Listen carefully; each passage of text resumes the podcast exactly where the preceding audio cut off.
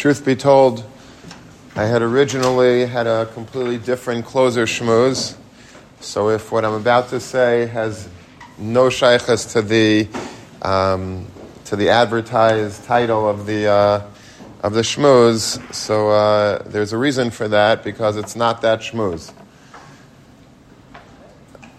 Unfortunately, we learned uh, the night before last that Ramatisyo Salomon, the Lakewood Rosh Hashiva, the Lakewood Mashkiach, was nifter after fighting an illness for, uh, for many years. And I feel that it's appropriate to give not a hesped because, of course, I am absolutely not worthy to give any divrei hesped on, on a tzaddik of such a caliber, but just some takeaway that we as a yeshiva could perhaps take, absorb from this massive loss that Klal Yisrael sustained.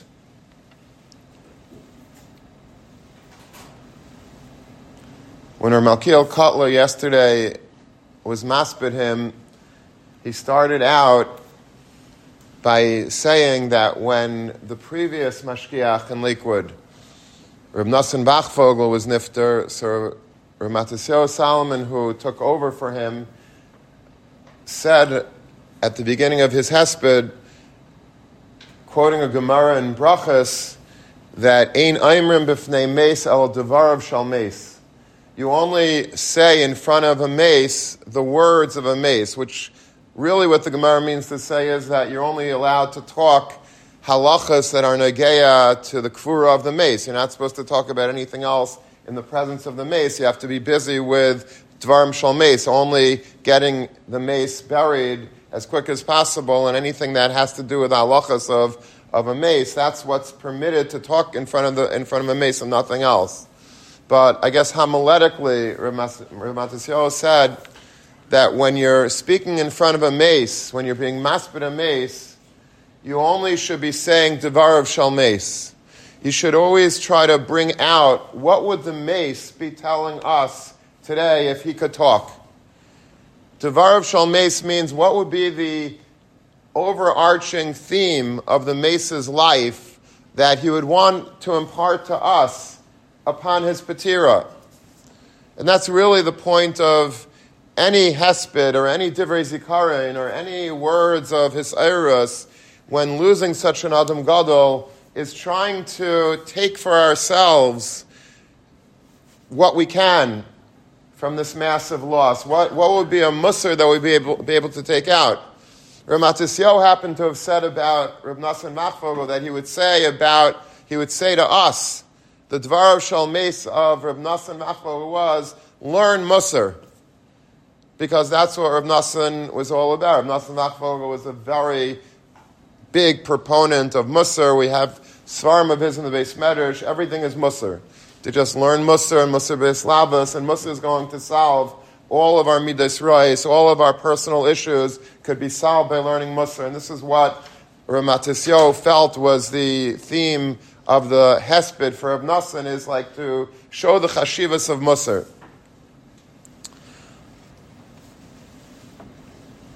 And somebody just asked me this morning, one of the Talmidim, like, what could we do for the mace? Like, what will we be able to do as a yeshiva, lezecha nishmasai, or should we be doing something lezecha nishmasai? And I recalled a story that happened to me as a bacher. I believe I was in 12th grade when Ramesha Feinstein was nifter. And of course, the yeshiva went to the Hesped in the Lower East Side, and there were tens of thousands, maybe more than 100,000 possibly. It was a massive sea of people that came to be to give kavod achron to Rav Moshe. And then we came back to yeshiva, and I don't know if it was that day or it was the next day, but a friend of mine in my shir got one of those um, shleishim charts you know, like to, to fill out all the Mishnayos. And we sometimes hang it up in yeshiva here if somebody has a, a grandparent that they want to uh, uh, finish Shastra, which is, of course, a very noble cause. So my friend, in, in you know, really, B'taim Levav, he was trying to do it purely and innocently.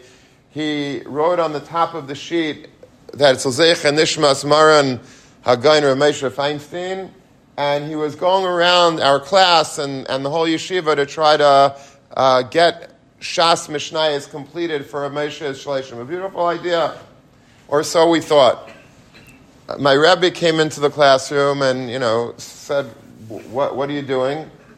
So he explained to him that, you know, I'm doing uh, Shas Mishnayos for Moshe. And my rabbi got very serious and he, everyone had to sit down.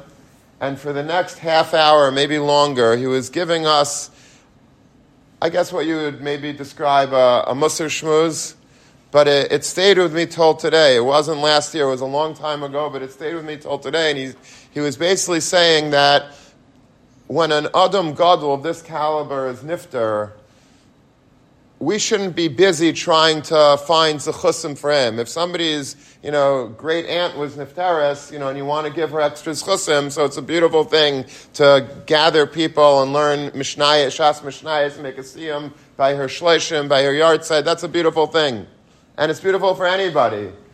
But when you have somebody of Moshe Feinstein's caliber, and what, and we, the response is, okay, let's learn mishnayot, l'zech and ishmasai that's completely missing the point of the Ptira of a Gadol. He doesn't need our Zechusim. Ramesha Feinstein was the Rabbin Shal Yisrael, the whole Klal Yisrael lived in his chus. He, he didn't need our, us learning Mishnayos. We, on the other hand, need his chusim. We have to tap into the great chus of Ramesha Feinstein. That would be something that would be, uh, you know, the proper response when losing an Adam Gadol is not what can we do for him to make his neshama have an aliyah. His neshama is doing just fine, Baruch Hashem. We have to try to take a message from this. Ahuaya Aimer, like what was he all about? What defined the Gadol that we lost? And Ein Aimer Bifnei Mesel Dvar Shalmes, try to take the words of the Gadol. What would he tell us if he was standing here in this room right now? What would he be telling us to do? And then if we could try to listen to that and, and, and to, to the degree that we're able to try to weave that into our lives, that's, that's the greatest response that we could have to the Patir of an Adam Gadol. And it should also be pointed out that when a Gadol is nifter, the Svarim HaKadoshim write that it's very attainable the milas that this gadol had achieved in his life and that and fought for in his life is quite attainable, much more so than it was a few days ago. Because when he goes up to Shemayim, there is like a hashpa of his godless in the world, and whoever wants to could just grasp whatever magic dust there is floating around in the world and be able to, to capture the essence of that gadol and really incorporate it into their daily lives. There's a, a tremendous school, if you will, right now during this period after the gadol was nifter, that if we could define and take for ourselves a lesson from his great life that we feel is applicable to us, then it would really be a, a very, very worthy uh, endeavor, and it would be a successful endeavor with Siyata Dishmaya because He's giving us this. This is something that we're able to chop from Him now at this moment uh, in our lives. Just to speak a little biographical detail about Ramatisyo, he was born in, in England.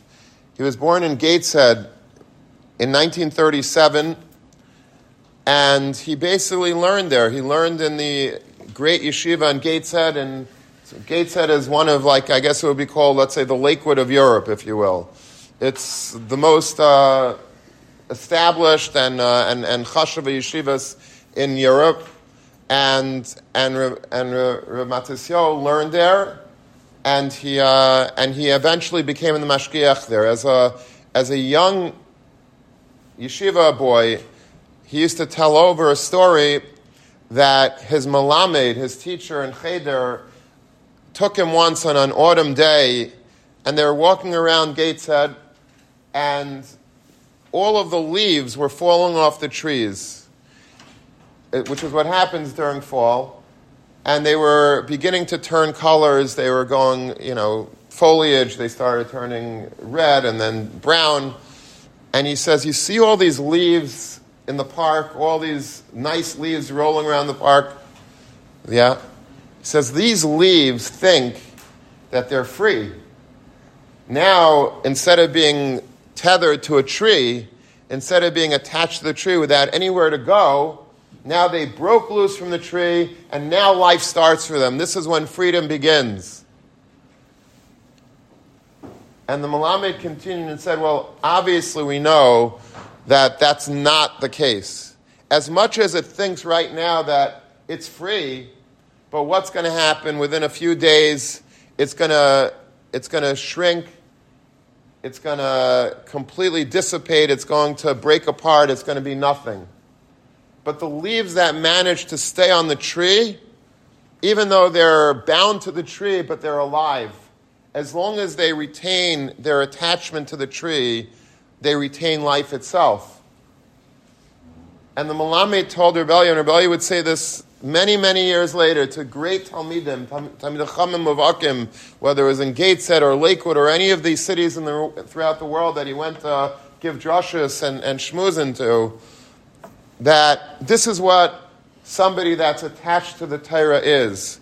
If you're attached to a yeshiva, if you're attached to a rebbe, if you're attached to a makom Torah, if you learn Torah, then it's chayim hilam ba. You're attached to the source of life you have a life. Those individual leaves that feel they want to break away from yeshiva, they want to break away from a rebbe, it's too claustrophobic, they want to be free. They want to go out and experience all that life has to offer, and they feel that, wow, I'm alive, finally I got out. Unfortunately, we see that it always happens 10 out of 10 times that those people, they eventually leave and they don't have any chias to them.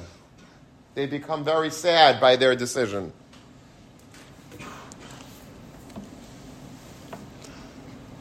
Matisyo has many, many very chashuv svarim, a whole series called Matnas Chaim. Uh, he has on Yamim Taivim, and he has Haggadah, and he has on different parts of the year and different uh, and Musar.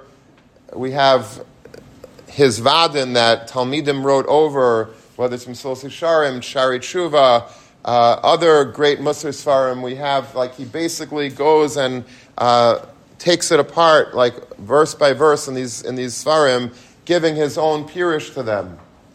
Great contribution to the world of Musar and the world of Torah. A brilliant Bal Machshava with a Messiah from Rabbi Lopian, which is where he he considered him his Rabbi Muvak. We happen to be learning this year uh, on Tuesday nights in the Vadin, Rabbi Lopian's uh, ideas, his beautiful, brilliant ideas, and that was who um, Ramatisyo learned by and considered to be his Rabbi Muvak.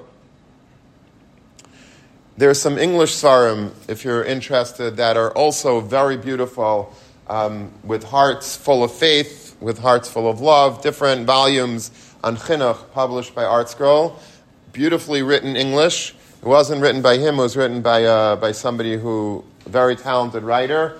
And um, one of the themes that I love in his Svarim is how, how a child, when he comes home from yeshiva, should feel that a home is his ir miklat, it's his city of refuge and he was very against, which is really why I really liked Ramat Salomon. He was very against homework. I remember I hated homework, and I certainly hate doing my doing my kids' homework for them. I mean, with them, but you know, it's something that you know, it's it's like, what are you doing? Like, what your job as a rebbe or a teacher in school is to teach them in school. When they come home, kids are not supposed to feel that school is an extension of uh, that, that home is an extension of school. That's then that's what school is for. You have to know like what is what. homework is a, is a terrible idea because, and tests are really a terrible idea. It's a necessary evil sometimes because if you don't give tests, then people don't study. But if imagine a world without tests and without homework, it would be a beautiful life. You can come home, you can have cookies and milk, you can be able to schmooze with your parents, be benichusa, be, be, be, be happy, be able to feel a warmth envelop you when you come home. Instead, these kids bring like a, knap, a knapsack that weighs like 400 pounds, literally. They bring home every textbook, which I have no idea why they do that. And um, they don't use them, but uh, you just use the internet anyway. But um, I'm joking, I'll get to that in a second. But, um, but, you know, why are you making the, and then all of a sudden the parents, instead of becoming parents, instead of being parents, they become teachers and they have to try to scramble and figure out, you know, what did Rebbe say in Shir, and then what did uh, what did the algebra teacher do, and what did the you know this new math that they're doing, which makes no sense. Like, what is that all about? And it becomes very tense in the house. Instead of being a place that you come and have menucha and shalva, suddenly it becomes like a crazy house. And Ramatasyahu, if you look in these books, they're phenomenal. It's just like real. I mean, obviously, I don't think any school really, you know, did anything about this because the other schools are giving homework. We have to give homework, but in a in a perfect world, this is the way it should be. It should be a child comes home and feels, ah, oh, Baruch Hashem, I'm home. I'm not in school. I can I could relax. I can enjoy my parents' company. I can enjoy playing games with my siblings. I can enjoy just sitting around and doing nothing for a change instead of having this constant pressure day and night and that's something, just a little bit of a Messiah from Ramat Yisrael ben Chinuch.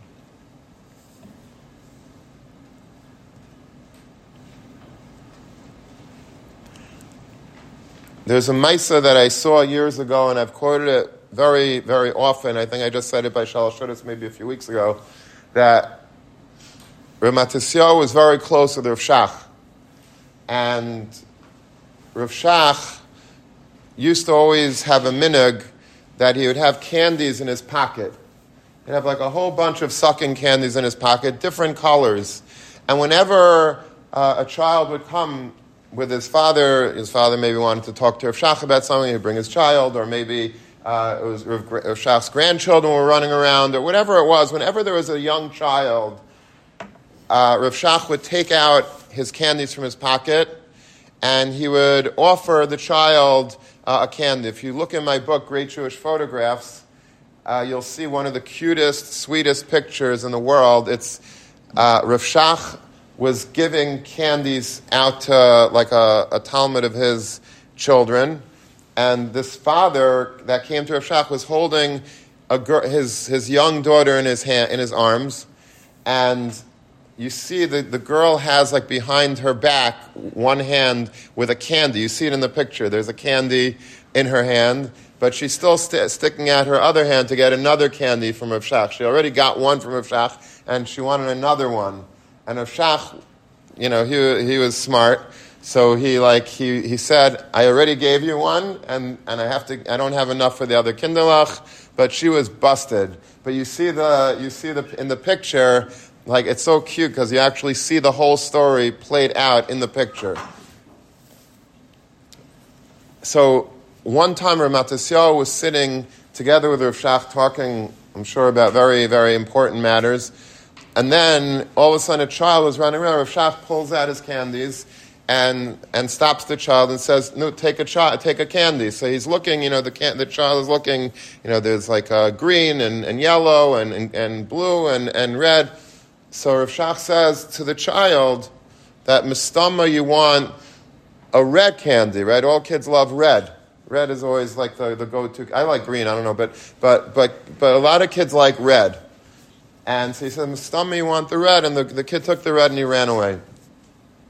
So Ramatisyahu, you sort of, I guess, you know, you know, to be funny, or, you know, to tongue in cheek or whatever, he says, the Rosh Shiva is making the child into an Esav.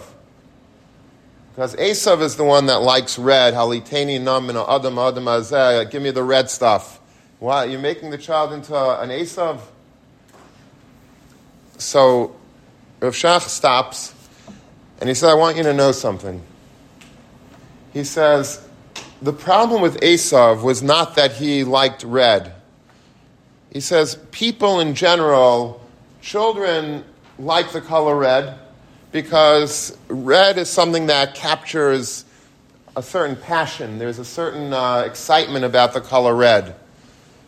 That's why Coca Cola makes you know, their cans red. When you see the color red, you get thirsty.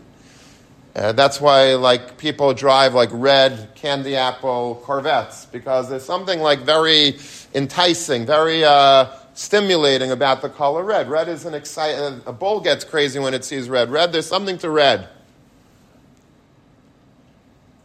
I think uh, I read recently that I think Heinz ketchup tried to change the color from red to green I guess they heard that I like green. Um, but uh, it was a complete disaster. Like nobody bought that. Nobody wants to put you know green ketchup on their French fries. It just doesn't it doesn't go. I don't know what the havamina was, but because red is red, red is gashon. When you see red, you want it. That's just the reality. Red is a very enticing color. He says, and it's good for a child to have that that, that eagerness, that, that excitement, that enthusiasm. When you're a child, you should be excited to have something red. And so I'm giving the child a red candy. He's a child. He's allowed to have a fantasy. He's allowed to have imagination and, and be excitable. He says the problem with Esav is that it never stopped. Esav, there's a point in life when you have to like just calm down. Like it, you had your phase of, of excitement in life, and now you're maturing. And when you mature, you have to like start putting things in perspective, and it's not a, it's not age appropriate anymore to have that. Sometimes you see like it's cool to have like somebody your age to have a, a red Corvette, you know, ripping around the neighborhood. If there's a guy that's in his like you know midlife crisis and he's like 80 years old, 70 years old, and he's like you know he's uh, he's racing, it's like pathetic. Like what are you doing? Like it doesn't pass for you. This car is not built for you. You look you look silly in this car. Esav was not able to, to give it up. Esav was not able, he wanted that red the rest of his life, his entire life. And that, that was the tragedy of Esav. But for a young child, young, a young child without imagination, without excitement, that's not good. But when you get to a certain age, you need to like to say, okay, now I, I had that excitement, now I want to move on to something more chashuv in my life.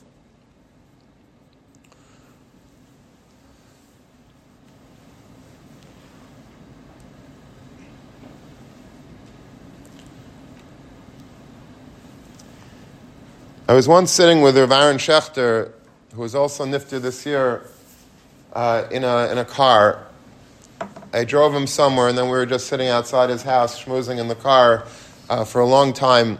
And I was talking to him about whatever it was, maybe about personal things, and then segue to yeshiva things. And I was talking to him about the internet. And the internet at the time, this was going back to maybe 2010, 2011, it was becoming like a very big problem.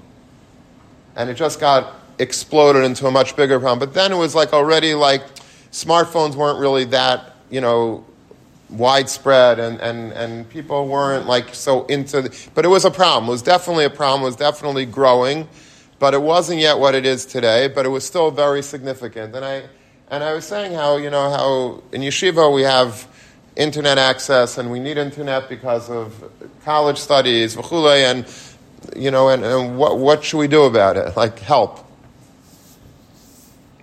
So Rav Aaron said, he told me a big aside about the internet. Basically, I think I spoke about it when I was talking about Rav Aaron when he, after his nifter, but basically, he was saying about the internet that the problem with technology as a whole, and it's a very Rav Aaron thing to the way his Mahalach, from being a Talmud of Rav Hutner and a Talmud of Slabodka and Gadlus Adam, is that a human being has to be a human being. A human being is great because he's human. And the problem with technology, and he wasn't even talking, I don't know if he was aware of like what, what happens on the internet, and the schmutz, and the, and the taivas, and the v'chol nefesh, like everything that you could possibly want or not want in life is there and accessible. He wasn't even talking about that. He was just saying that the more that a human being becomes addicted to technology and, and we become like one with technology, that our smartphone, our, our, our laptop becomes like an appendage of our body, he says it takes away from the human greatness, the, the godless Adam, because we're no, now we're like turning into a machine. Man, when man turns into machine, that's a big problem. It's not a problem for society at large. People would be happy if that happened, I guess. But you know, we try to like, you know, we're waiting for that day that they're going to stick, uh, you know, some, uh, you know, flash drive into our brain and give it that. Way, that way, I don't have to do my kids' homework with them anymore. Like that's something that would be a good thing. But but we're becoming dehumanized. The godless Adam is becoming lessened every day. The more that we we become part and parcel with technology, we become machine. And that to a slabotkanik is, uh, is the worst curse that a person could have.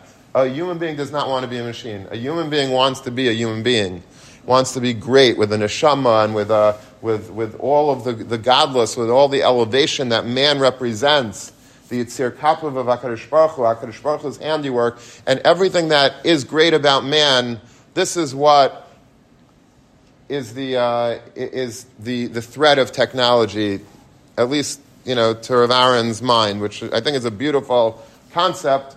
Um, but then he said, and this is why I'm bringing this. He says, and besides, he says, I know that Ramatisyo is working on something.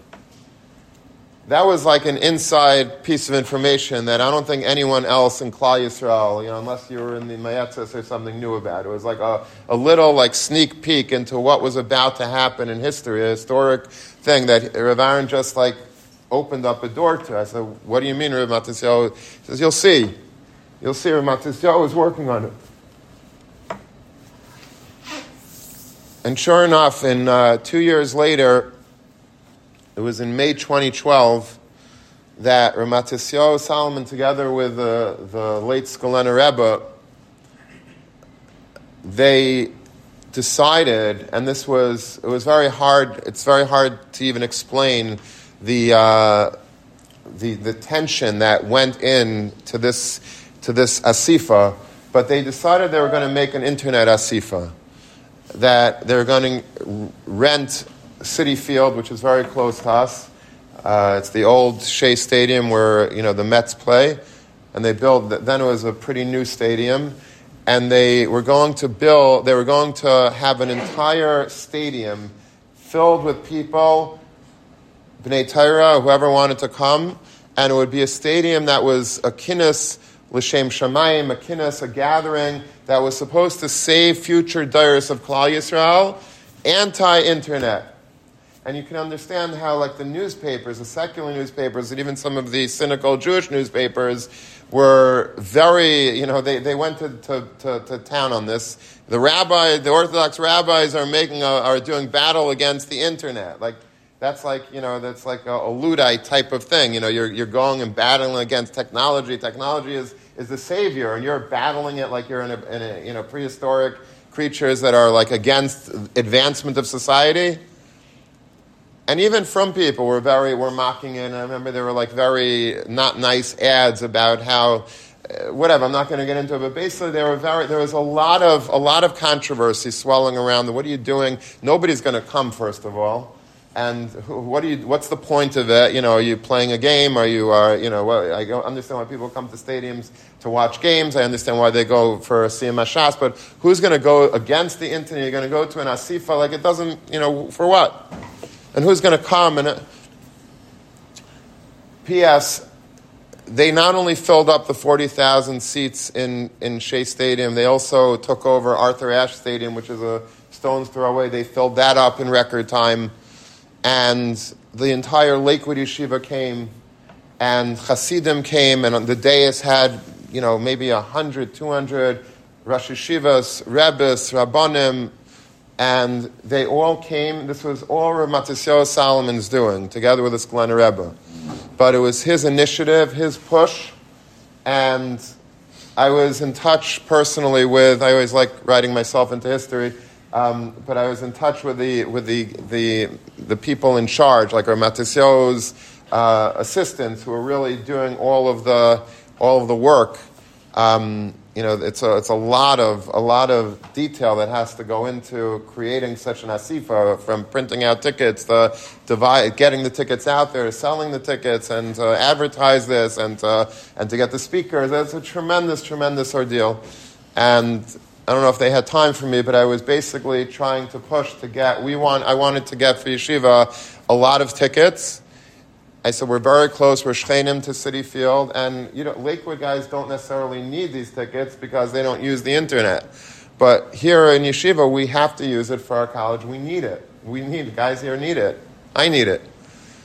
So he sent us, I think it was 100 tickets, but not stam tickets. We got the best seats in the house. In fact, when um, Ami Magazine wrote a whole cover feature on it, it was basically about, like, we were interviewed. Like I was interviewed, guys in yeshiva were interviewed, and it was like it was a big kiddush yom shemayim that you know we were there and we and and and it was this was really a sea change in Klal Yisrael because it's it you know whether it, it didn't solve the problem. Obviously, the problem still is very strong and it still exists much more than it did then, but. In a sense, it created a lot of new developments came out as a result of this asifa. Uh, the tag this whole initiative to filter one's phones, uh, and all the other subsequent asifas, anti uh, technology. My daughter went to one recently, um, forgot what it was called, but basically it packed like tens of thousands of, of from women and girls into, into some place in New Jersey. I think it's maybe Ashrenu, I don't remember what it's called exactly, but, but there is, you know, it was all about not being online and not, uh, there, you know, just the, the dangers of being online and social media and internet and, and, and, you know, how businesses shouldn't be on, and it was, a, it, these are very powerful, uh, conscious, you know, spreading type of movements. These are, when you, when you have people gathered, at least you recognize there's a problem. If you don't have these gatherings, if you don't make any, any persume, uh, about these things, you just think it's normal. Before the internet asifa, you could use internet and you didn't even feel guilty about it. It was like normal. Now, if we use it, we use it, hopefully, you know, we don't want to use it. We know that it's a b'diavad. And if we use it, we have to do it for this, that, or we're being nichshol in using it. But at least there's, there's the, the acknowledgement on a certain level that this is not a lechatchil, this is a problem. And okay, maybe they're hatam for the problem. Maybe for parnasa we're allowed to do it, and for this we're allowed. But at least it doesn't start like prove to me that I can't use it. It's like you have to prove to me that you can use it. And this was the great historic, monumental fight that Matisyahu engaged in. This, it's a fight against technology, and it was not a small battle. Today, it seems like you know, it's a given. Like, you know, really from people, they, they use flip phones and, uh, you know, and, and, kosher phones and all. This wasn't even a, a discussion before Matasio came into the, onto the picture, at least not in America. And he really created an entire change of, of, of mindset about, about technology and about the dangers of technology. And we have to be careful with our children's use of technology and our own use of technology. And, and when is it mutter? And if it is mutter, where should you use it? How could you use it? And, and why should you use it? And this was a, a very, this is the, perhaps the greatest, uh, the greatest historic achievement that Ramat did. It's interesting that I never heard this until uh, yesterday. But Ramat was aware that by creating this mapecha, by this revolution that he was starting against technology, that he was going up against the Yetzer Hara. Because the Yetzer Hara, this is the Yetzer Hara's, you, can, you have to understand, the Yetzer Hara had never had such a, a great achievement in world history as the internet, as technology. When I was a child, um, you know, there was a Yetzer Hara, obviously, and everybody had taivas, but in order to do something, in order to act out in a type, in order to like to see something that's that's usher to see, you'd have to like go and sneak and do and buy. And it was very complicated. It was very difficult. So by the time you even thought of it, you know, the atzlas kicked in and you didn't do it. Or if you did do it, it was like it was like jumping through hoops. But now you have like the Yetzer Hara said, you, know, you don't have to do that. You just have a cell phone, have a smartphone, have a computer, and you can do anything that you want. No one even knows about it. You lock your door, you have unfe- unfiltered, unfettered, you know, exposure to everything and anything that a human being could ever imagine. It's unbelievable. Yitzhahara is like, this is him. This is pure Yitzhahara. This is like, you know, obviously it's a klisham lachta le'isr, but it's also klisham lachta le'ater. There's a lot of other things that are very positive that, you know, that you use a phone for and you use, uh, you know, you can use it for business, and you could use it for, uh, for writing. You know, a lot of people bring their laptops into the base medrash uh, to type up shiurim and to type up this and that. You know, that's there's obviously very good uses for it. You could print a sefer today like that. You don't need typeset. You just everything is just like printed beautifully straight off of your computer. You could print out parsha sheets. You can, you know, Torah anytime. There, there's great uses for uh, for technology also. Great Jewish podcasts. There's a lot, a lot of good stuff that you could get on the internet, but at the same time, it's a very deadly tool as well. So you have to be very careful, clearly, in how it's used. But Rav Matisyahu said that I know, I know that by doing this, by, by, by creating this fierce battle against the Yitzhara, he's going to come after me. I'm making myself into a huge target for the Yitzhara, and I understand that this is going to be a, a, a that literally will risk my, I will have to risk my very life for, but I'm willing to do that for Klal Yisrael. And soon after he started this, this mapecha, he got very sick. And he was, you know, we've been saying to him from Matisyahu like for many years. And, uh, you know, Baruch Hashem, he, you know, he was sick and then he got a little better, sick better, but he was never himself since very shortly there after this this asifa that he created and this whole storm that was uh, that he, he was able he managed to, to to bring about. He got very sick and he understood that that was what he would have to undergo in order to fight the Eitzar. The Eitzar is not happy with Ramat Salomon. What are you doing? You're stopping me. You're getting in my way. And so he was literally, in a way, he was Meiser Nefesh, not in a way, he was Meiser Nefesh for Klal Yisrael.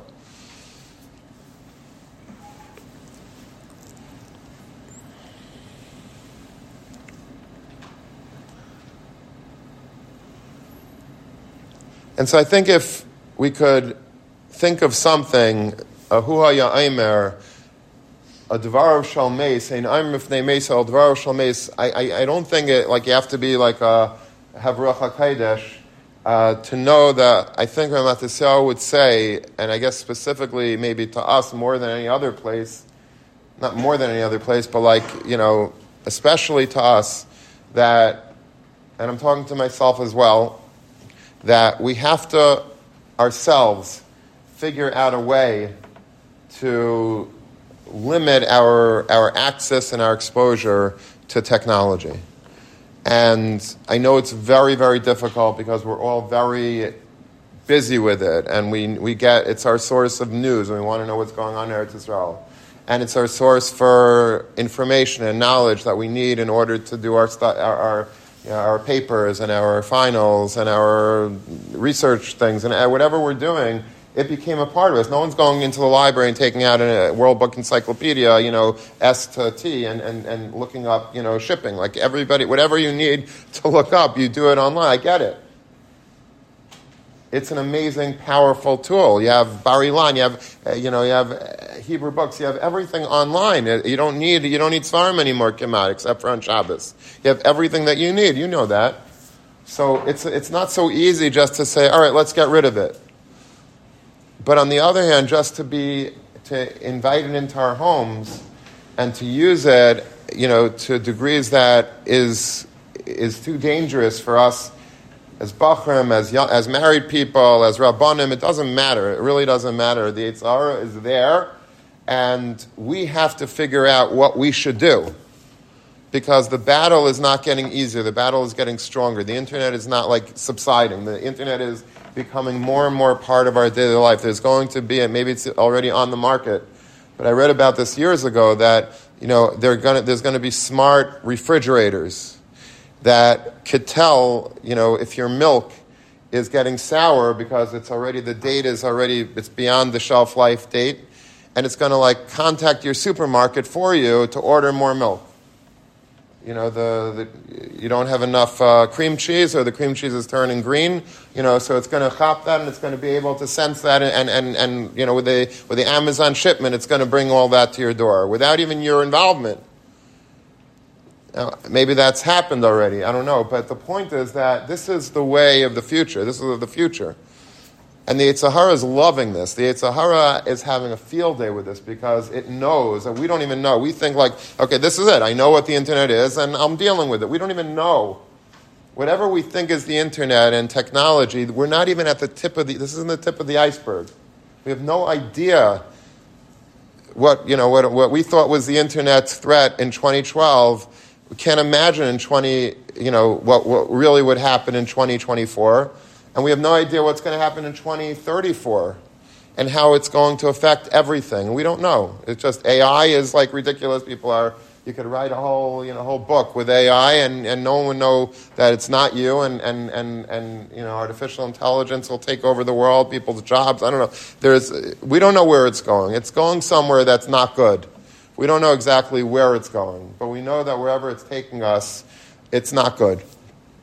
And so I did ask Rav Aaron, you know, okay, but when and Torah Matisyahu, you know, does something about it, what should we do about it? And it's interesting what he said. He said that have the Talmidim themselves get together and they should figure it out. You shouldn't figure it out for them. They should figure it out for themselves.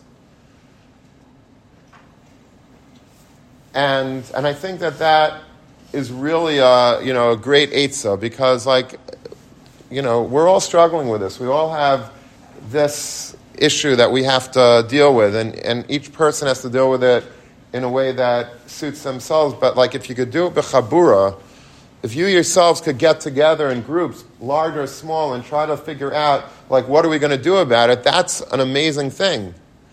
I remember years ago, maybe 10 years ago, there was one room, a very chashuva room, in the in you know in the dorms, and they recognized that they were not able to be I'm Ben Isayin, that you know they didn't want to have yichud with their laptops. They didn't want to have any all the nisyanis that go into being alone with a computer as a bacher and whatever. It's terrible. So what they did was an amazing thing that they had they they created like a, a password system on their laptops and they were only able to access the next page of their laptop if all the roommates put their own passwords in one after another. Can imagine what a pain that must have been to do any, you know, it takes away the entire geschmack of using the internet. If I have to, every page I'm going to like, you know, we have to keep on doing this, but that's what, that's the degree that they understood that they needed to go through in order to be Ayman bin Isayin. And that's just illustrative of what, if you have a group of people together that is able to really, you know, that cares enough about this and recognizes the challenge and recognizes that this is what Ramatasio want, wants us to do, to try to have a, you know, just a, an ability to see the Yetzer Hara in the, in the eyes and to, and to try to, to grapple with it in a way that's doable, it takes Bachrim coming together by themselves and saying, okay, let's do this is a good strategy for us. It might be using web cover, which I think is a great strategy, or Ayin Raya. There's different technologies that you, that, that's out there that, you know, every, t- every page that I see, my Rebbe has access to, or my friends have access. They could see everywhere that I've scrolled. Um, that's, a, that's a very, I think, big, uh, that, that's a big, um, what's the word I'm looking for? Um, there's the word I'm looking for, but you know that that's a, a way that that would I, would, would be what deterrent. deterrent. That's the word. Thank you.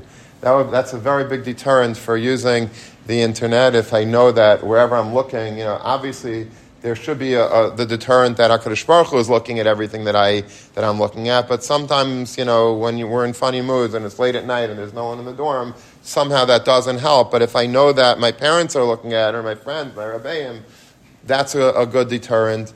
But whatever it is, it's not for me to tell you, you know, I'm not preaching here about like, it, it's something that we as, as a community, we as a society, we as a yeshiva, as a chabura, together have to try to come and, and, and try to figure out ways that we are not going to be nichshel.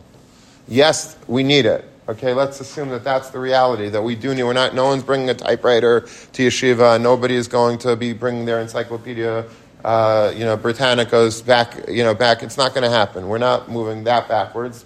Although sometimes it would be nice if we could. Uh, Baruch Hashem, I'm telling you, Baruch Hashem, that I, I grew up in the in the age of Encyclopedia Britannica. It's like it's not. It was a nice time, you know. Was that you didn't have this constant Yetzirah. It was like a normal. You could have you could be a normal human being without having to like always have have this tension.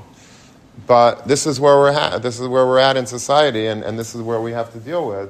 So, assuming that we need it, we have to figure out how we can limit our access to it, how we can limit what we see, how we can limit the images that we're looking at and, the, and, and what we're reading on it and, and be strong and be miskaber. And it's difficult to be miskaber because, you know, yes, some days you want to be a tzaddik, sometimes you're not in the mood to be a tzaddik. And then, like, sometimes you, you know, you want to have your internet filtered, and sometimes I don't want to have my internet. Sometimes I want to have access to and, and, and you go back and forth. So, as a chabura, as an individual, the Eitzar is going to win. As a chabura, sometimes it's possible to accomplish things that we can't do as Yechidim. And I think this is the great legacy of the great Mashgiach or Matisyahu Salomon. His, his, you know, his legacy is far greater than just this. This is one piece. This is like the last kuf of his life. To really give him the full treatment, you know, you're going to have to wait, I guess, till ArtScroll's biography comes out about him. I'm sure there will be one, because he was a great individual, full of chachma, full of love and, and Yerushalayim. And I, I, have heard him speak, you know, in, in, in real life many times as, a, as a high school bacher, as a, as a teenager. He used to come to, you know, to a certain, to the five towns. I lived in Long Beach, and my father used to take me during uh, Sarsi Tshuva. He used to speak every year in the, in the five towns, and we would go and hear him he had a, a beautiful, you know, the British accent, which always is always helps when when you're a speaker. But everything that he said was so beautiful and so well thought through and so powerful, so inspirational. And he was Bishaita, you know, he, again, he was been sick for many years now, but like, well, when he was B'chaim Chiyusa, when he was really alive, he was going all over the world uh, and, and, and giving drushes and shmuzin and, and inspiring Yidden of all walks of life, and uh, Russian Yidden he was very involved with, and, and in Lakewood and in Gateshead and regularly Shivas and shuls around. He was a very, very important figure in Klal Yisrael. And this is one part, this is one aspect of his life that perhaps is the most historic of his life, but it doesn't encapsulate his entire being. He was, he was Reb Matisyahu before the internet was even a thing. And, and his legacy should not just be this, but yet at the same time, it is a very, very important thing for us, I think, as yeshiva, as our yeshiva, to embrace that legacy of him. Because I think that is something that he contributed, even though you weren't, you know, here during the Internet Asifa, you were probably all small children when it happened, but it was a very important step. And maybe they should do it again. But until they do it again, if they could ever be able to do it again, we have to try. I'm trying to like give you some of the reisham that it had it, in its time, and to be able to continue that inspiration is something that Rametisyo's death perhaps will be able to give a from Shemaim, he'll be able to be mashpia down lamata shefa of, of at least awareness and his iris again uh, of the great challenge that we have before us. And like I said, at a time of Petira, it's perhaps the greatest opportunity that we have to be able to pull down the nitzaitzis of Kedusha, the, the, the ability to, to change ourselves for the better. So if, let's say, we are struggling with uh, the amount of time alone, forget about what you're looking at. Maybe your, your internet is already filtered and you're not looking at anything that you shouldn't, kaviyachol.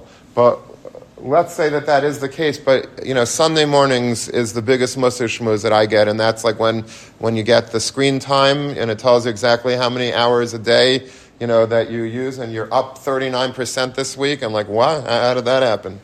But uh, so I'm, I'm, up to like 40 minutes a day. It's crazy. I'm joking. How am I?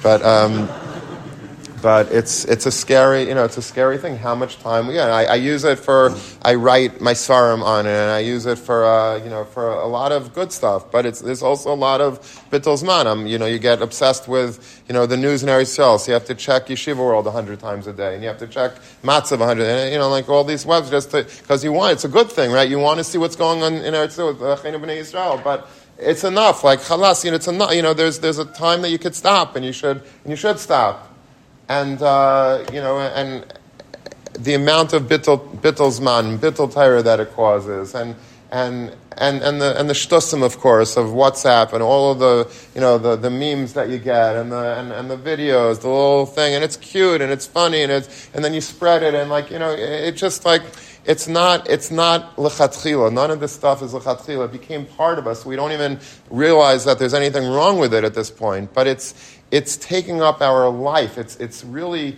it's sapping us of, of so much time, and time is life. If we wouldn't have the phone, we'd literally, all that time that we see on our screen time that we spend, that could be going towards learning. That could be going towards doing mitzvahs, to davening better, and to, and to not be so, you know, attached to our technology, which is taking away our godless Adam. But, you know, we're going into Ben Azmanim now.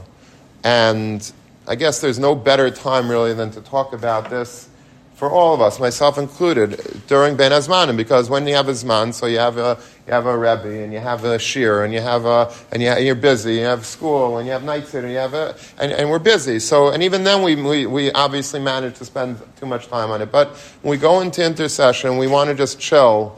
So we'll learn a Mitzvah Hashem, and I'm not, I have no doubt that any, everyone and everyone in this room you know, if you're here on the last day of the Zman and you're, you're, you're in the base medrash right now, then it's pasha to me. It's a davar pasha that you're all going to learn at least you know three, four, five, ten hours a day. It's not a, that's not a shayla, but there's still a lot of time that you know that is is now our time. I'm not in school. I'm not in college. I'm not you know I have no nowhere to go. So what am I going to do? I'm going to chill. I'm going to I'm to do you know and and and so going into Ben Azmanim is a time that maybe we could be mechazik a little bit ourselves and, and our whoever is around us, our friends, to, to, to try to not give in to that nisayin. Because this, when we don't have azman, when things are ben azmanim, when we don't have the, the, the same scaffolding of, a, of, a, of starim and, and, and, and a chevra, then we know that those are very dangerous times that the Yitzhara gets puts a full core press on us, and we, we fall a lot during Ben Azmanim.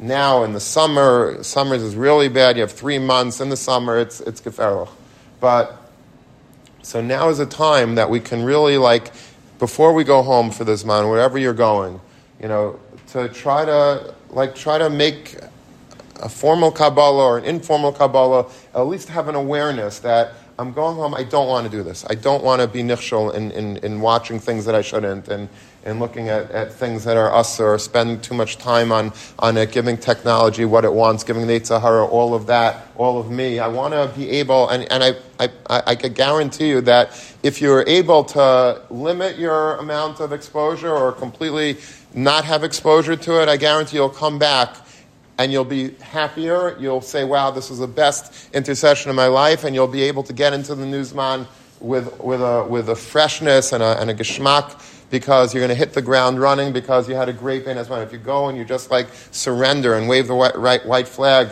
to the Eitzar and say, okay, fine, let me just look at everything that I want, it's, it's, it's a terrible thing. It's a terrible thing. And I know that, the taiva is great, and I know that the, that the challenges sometimes seems like insurmountable, but it's not. It's just a matter of being able to have Ramatasyo's the Mustayuknai in front of us. Like Yosef, when he was about to be Nichshol uh, with Ashes Paitifar, all of a sudden the, the Mustayuknai of Yaakov Avinu appeared to him in the window, and that stopped him.